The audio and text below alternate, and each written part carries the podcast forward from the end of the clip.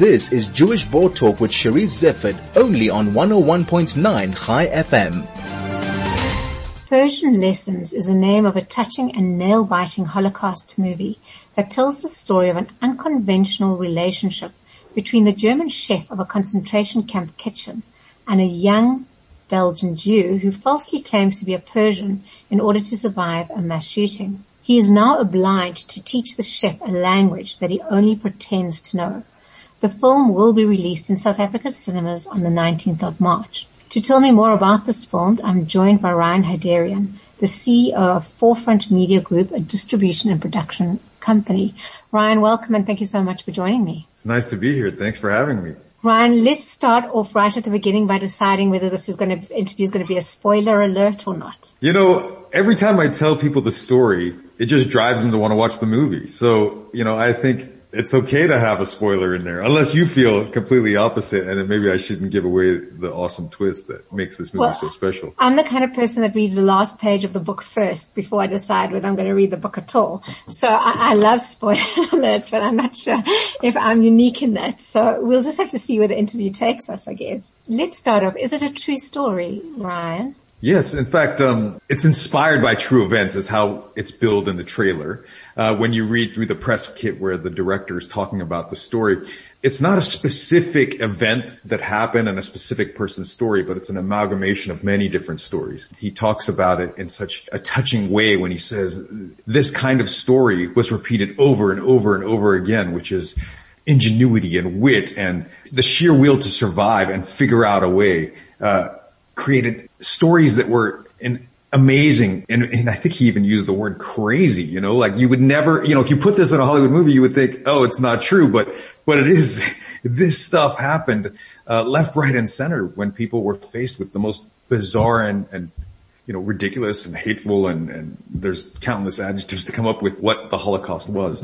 Um, so yes, yeah, I guess the short answer is yes to that question. So tell me a little bit about the, the writer and the producer and the bringing of a story like this together. What goes into it? Because the protagonist is a Belgian Jew.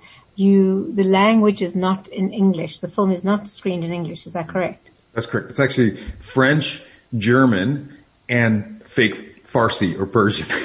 so three different languages in this film. And were any of the Persian words that he uses actually Farsi? I think the very first word that's used, which is Baba, uh, which means father.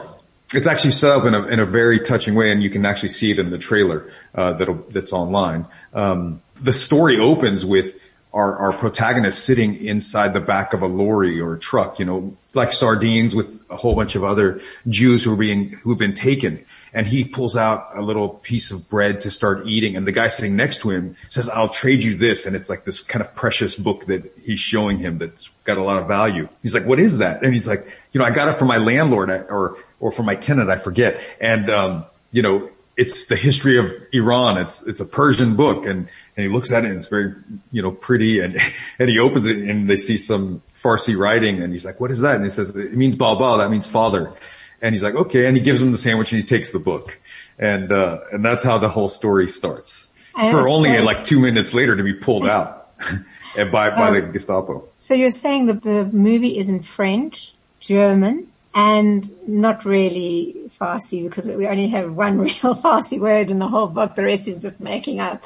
Exactly. But how, what, what, how does a film like this come together? It's interesting. Um, how do any movies come together truthfully? But when reading, uh, the backstory of why this happened, it's fascinating. One is the director, Vadim Perlman, is someone who I personally have been following. I remember the first film he did, which was The House of Sand and Fog. I don't know if you read that bestseller or saw the movie.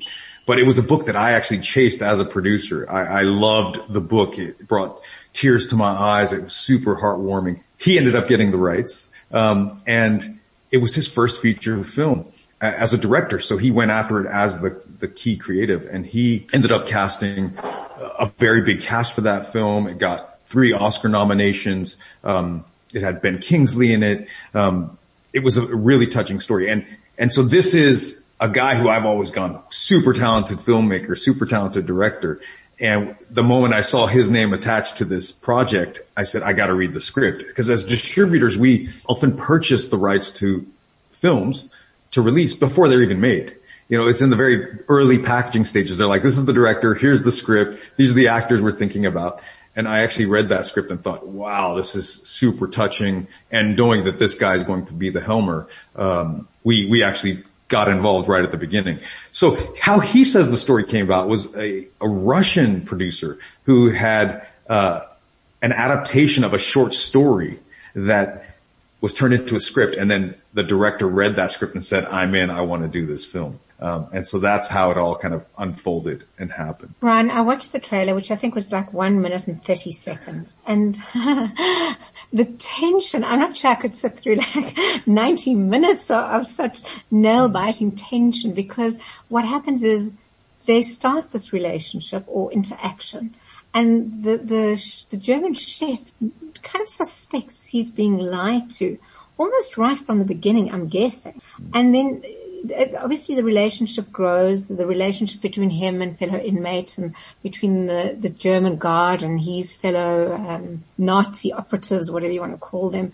Um, it, it, must have been, the, tension is really almost unbearable. It's edge of your seat. And, you know, I love films that actually move my heart. And this film had me actually bawling in the cinema. I was at the Berlin Film Festival watching its premiere and going, you know, I couldn't hold back the tears and I knew everything that was going to happen because I had read the script, right?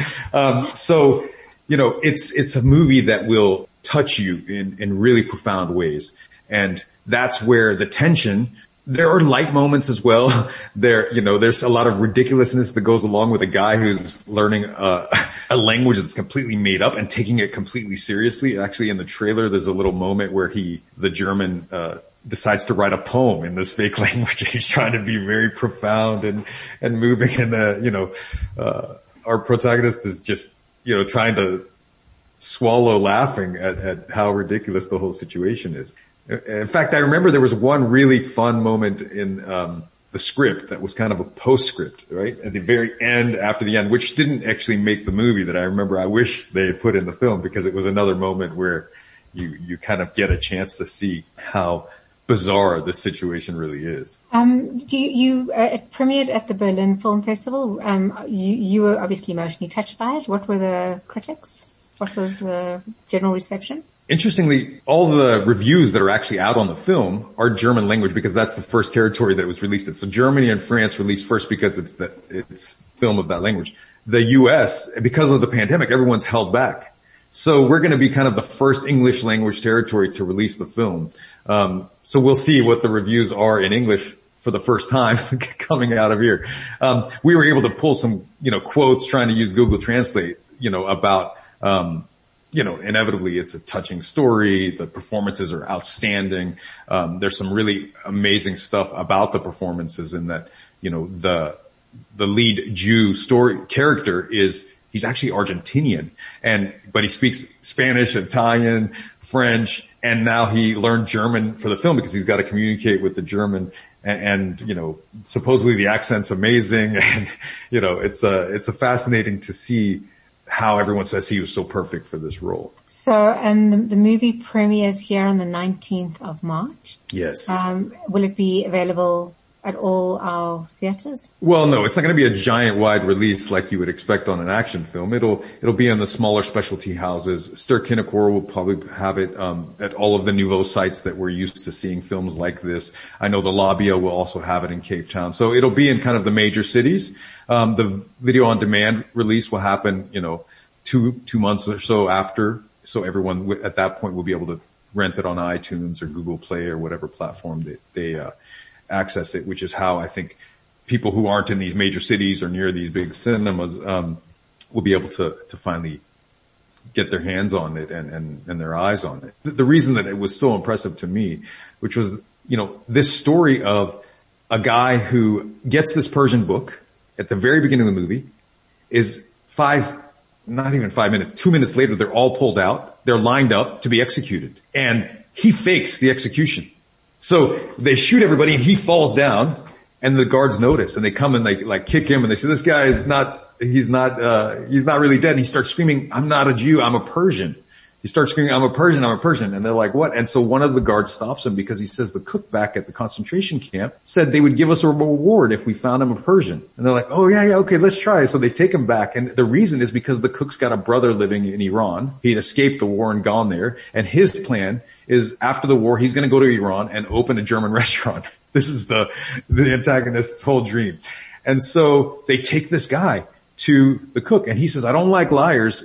You know, tell me a few words and you see it in the trailer where he's like, you know, tell me the word for mother, mother and he makes up the first word. Throughout the story, he's now got to make up, he makes up over 3,000 words and he makes it up and his biggest dilemma is how do I remember these names? And so he starts to pick the names from the names of the individuals who are in the camp. And so this is the part that starts to get really, you know, heart wringing is that at the end of the story, beyond all the tension between the two, the allies show up and the Nazis start to burn all the records and they get out of Dodge. And when the allies show up, they're looking through the records and they don't know who's been killed here. But the one guy who can remember every single person who was killed is our hero who happened to use each of their names for a word in his made up language. So that's the super, super touching part of the story. Ryan, I have goosebumps and we're going to leave it on that, that note. Um, if anybody would like to uh, see the trailer, where should they go and have a look or the movie? Actually, if they go to the Kinekor website, they'll see it in the coming soon section, Persian lessons. They can click on it and watch the trailer there, or they can go to our website, forefrontmedia.co.za slash Persian dash lessons,